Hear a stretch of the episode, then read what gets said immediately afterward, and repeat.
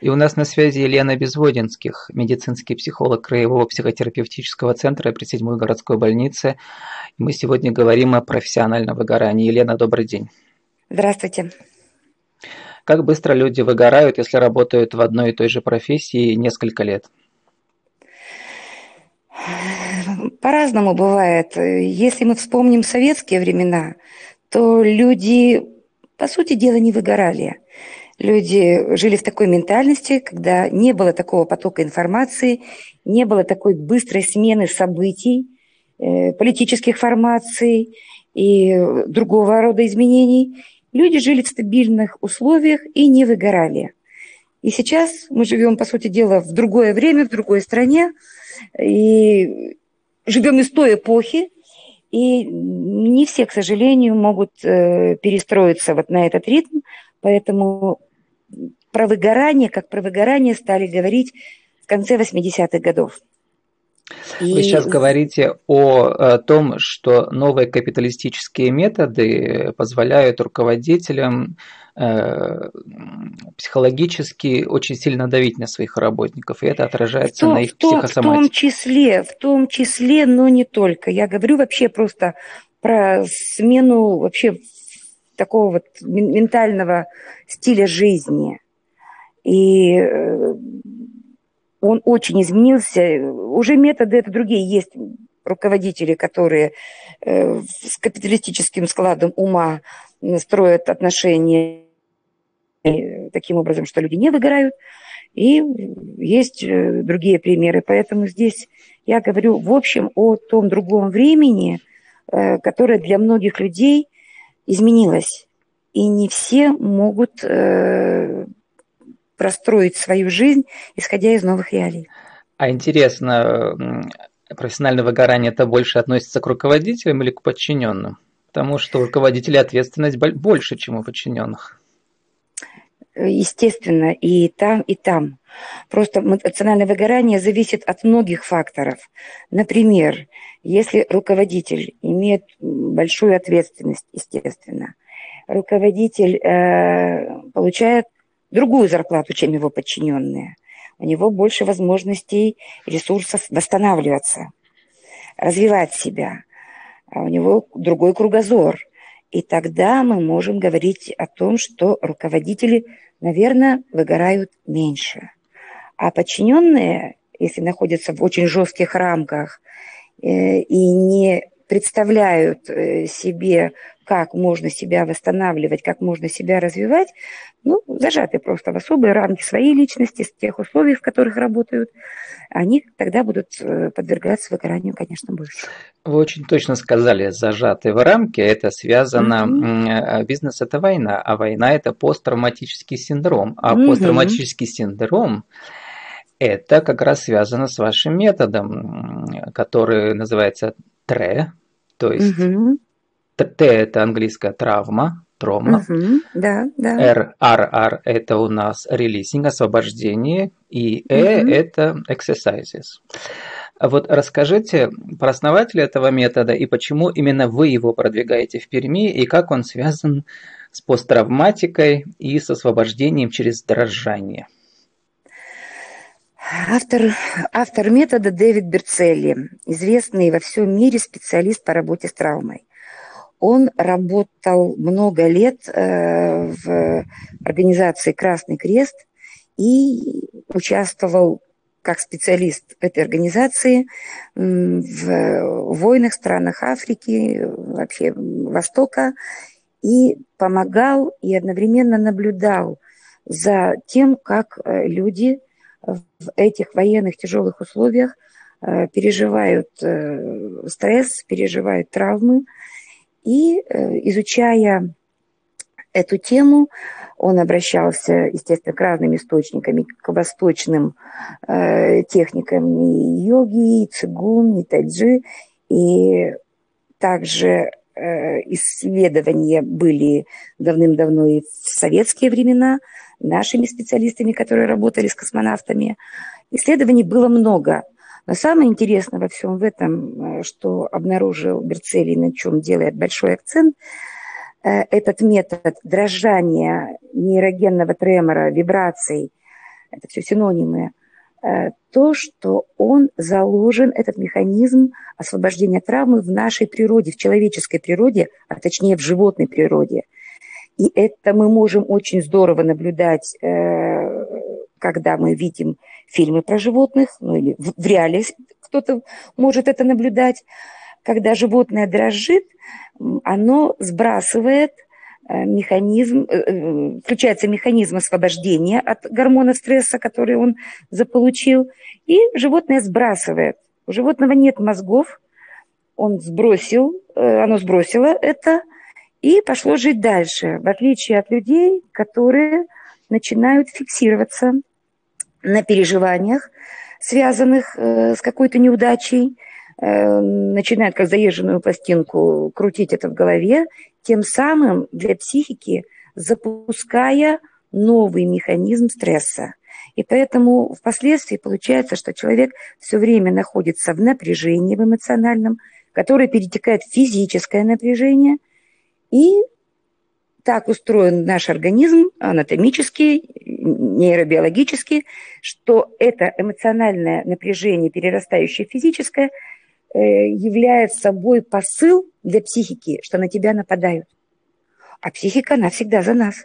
Она всегда нас спасает, и выпускается новый адреналин, который мы испытываем как тревогу, как возбуждение, и каждый из нас переживал эту горяченькую волну, которая приходит, и очень хочется либо бежать, либо биться, но мы с вами очень цивилизованные так, и наше общество нам диктует определенные правила. Я не к осуждениям э, про эти правила, а к тому, что мы научаемся с самого раннего детства сдерживать на уровне э, тонких мышечных э, зажимов наши эмоциональные неудовлетворенности, наши эмоциональные переживания, в том числе и наш гнев, в том числе и наш страх.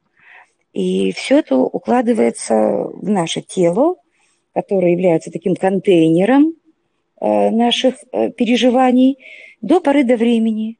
И как будто бы стаканчик наполняется, наполняется, наполняется. И иногда бывает достаточно какой-то последней капли, чтобы вдруг э, что-то стало с человеком происходить. Э, происходит по-разному, происходит иногда как неадекватное возбуждение, а иногда человек просто замирает и уходит в состояние тяжелой болезни или с, э, депрессии, форм здесь очень много разнообразных, куда это напряжение пытается выйти. Если коротко пересказать вашу научную презентацию, то когда нам страшно, мы не должны застывать, мы должны дрожать для того, чтобы тело освободилось от этого Совершенно механизма. Верно. Да, это третий механизм защиты. У нас есть механизмы защиты, когда на нас нападают, как на любое животное, э, либо э, защищаться, включать всю периферию, руки, ноги, зубы, либо бежать, если мы чувствуем, что э, силы не равны. Но, как правило, человек и животное в таких случаях, когда чувствует, что силы не равны, он замирает. И в социальных, но мы с вами не в джунглях уже живем, даже не в 90-е годы, нам уже не так страшно, как было тогда, ходить ночью, строить э, свой бизнес. Но, еще раз повторяю, когда человек испытывает хроническое эмоциональное напряжение, которое перерастает и физически, и вот это мы с Тамарой ходим парой, для психики является сигналом, что на нас нападают. Но психика не бежит, не бьется, она э, вот продолжает держать, держать, держать этот стресс. Но, и к сожалению... Вдруг, можно секундочку ага. я завершу? И если вдруг спонтанно, и тоже каждый из нас хоть когда-то это переживал, вдруг нас начинает потряхивать, тогда э, наш, к сожалению, ум воспринимает это как слабость, как с нами что-то не то. Особенно у мужчин это воспринимается как слабость. И человек пытается как можно быстрее избавиться от этой дрожи. Ему говорят, возьми себя в руки, там выпей валерьяночки, кто-то стопочку быстренько выпивает, чтобы погасить эту дрожь. На самом-то деле это третий и очень важный биологический механизм нейрогенный тремор, как вывод гормона стресса из организма. И кто-то, если вспомнит, что когда он протрясся, простучал зубами. Это ему казалось, э, как будто бы что-то с ним не то, но после этого человек не заболевал и испытывал облегчение. Я знаю много-много таких примеров из опыта своей работы и сама переживала. Поэтому важно, чтобы человек не пугался этой нейрогенной дрожи. Она ему может казаться неприятной, но это просто его такая оценка. Если он отпустит, как будто бы душ принимает, только внутренний душ, он увидит, что наступает потом хорошее состояние истинного спокойствия. Ну вот я прочитал интервью с основателем вашего метода, и он говорит о том, что чем дольше длился период стресса там или войны, и синдрома угу. посттравматического, тем дольше будет реабилитация. Невозможно за, одно, за один день, за одно занятие избавиться. Поэтому Безусловно. терапия ваша заключается в том, э, и людей, которые э, получили сертификат по этому методу, они устраивают, много, наверное, многонедельные, многомесячные да, занятия, где вот эти все упражнения с дрожью воспроизводятся правильно. да. 10-12 занятий. Чем хорош этот метод, он э, основное, ключевое понимание этого метода – это механизм саморегуляции. Наши специалисты обучают обычных людей э, справляться со стрессом через этот метод, э, обновляя свой организм, оживляя свой организм через приятную дрожь. То есть мы как будто бы создаем э, в упражнениях в этих э, ситуацию стресса, но это проходит очень комфортно, очень приятно. И когда человек научается это слышать в себе, ощущать это ему очень приятно, очень здорово, он потом в жизни совершенно по-другому себя в этих ситуациях ведет. У нас осталось немного времени. Попрошу вас сформулировать один или несколько правил вашей жизни и бизнеса, связанного с именно с работой э, по этому методу, может быть, или, с вашими а, пациентами продуктивными да, в вашей работе, ваших исследований? сама, когда познакомилась с этим методом, научилась очень многому, хотя работаю в э, телесной терапии очень давно. И именно этот метод научил меня держать баланс эмоциональный. Э, все наши перегорания возникают тогда, когда мы не держим баланс, когда напряжение чрезмерно – и этот метод, э, как ключевое, красной нитью идет понятие так называемых семи баллов, когда я держу напряжение, и мне комфортно, но еще чуть-чуть, и мне будет некомфортно. И когда мы научаем людей вот этот баланс слышать себе, бережно к себе относиться, это очень бережное отношение к себе. Это сострадание, если хотите сказать, к себе. И это ответственность в первую очередь за себя, потому что в этом методе человек научается отвечать за себя и регулировать себя. Ну, прошу вас прокомментировать одну цитату, связанную с психосоматикой. Улыбайтесь людям. Психофизиологи утверждают, что даже натянутая улыбка через некоторое время вызывает примерно такой же эффект, как улыбка искренняя. Потому что активные мимические мышцы расширяют кровеносные сосуды и улучшают снабжение мозга кислородом. Вырабатывается эндорфин, и мы становимся более благодушными и оптимистичными. То есть нужно тело обмануть, я... а потом э, и сам поверишь в это, да? Я не очень соглашусь э, с этой известной фразой. Вспомним фильм э, известный советский «Самая обаятельная и привлекательная». Угу. Когда девушку обучают подходить к зеркалу и говорить... У нас минутка.